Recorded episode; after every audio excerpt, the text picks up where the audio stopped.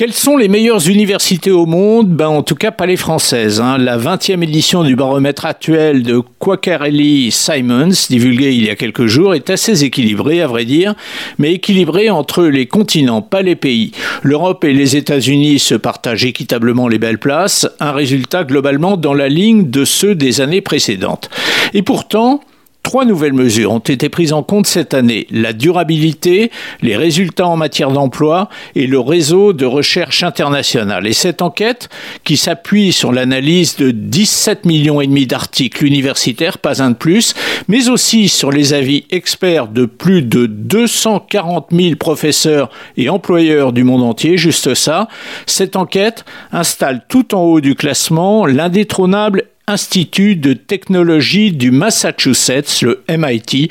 Celui-ci devance les deux facs les plus célèbres du vieux continent, Cambridge devant Oxford. Le quatrième est évidemment Harvard.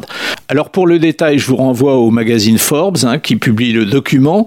Contentons-nous pour notre part d'observer les quelques nouveautés, en commençant par les entrées dans les dix premiers de l'Imperial College de Londres, de l'ETH de Zurich, de l'Université nationale de Singapour et de l'UCL de Londres. Et tout ceci eh bien, contribue à prouver que les universités anglophones sont les du monde, avec notamment une réputation de qualité qui, année après année, ne se dément jamais. Enfin, le dernier fait saillant de cette étude est que l'univers de l'université, c'est pas mal ça, s'internationalise de plus en plus et ça, on va en reparler bientôt, car quand on s'adresse à des expats, c'est difficile d'en faire l'économie.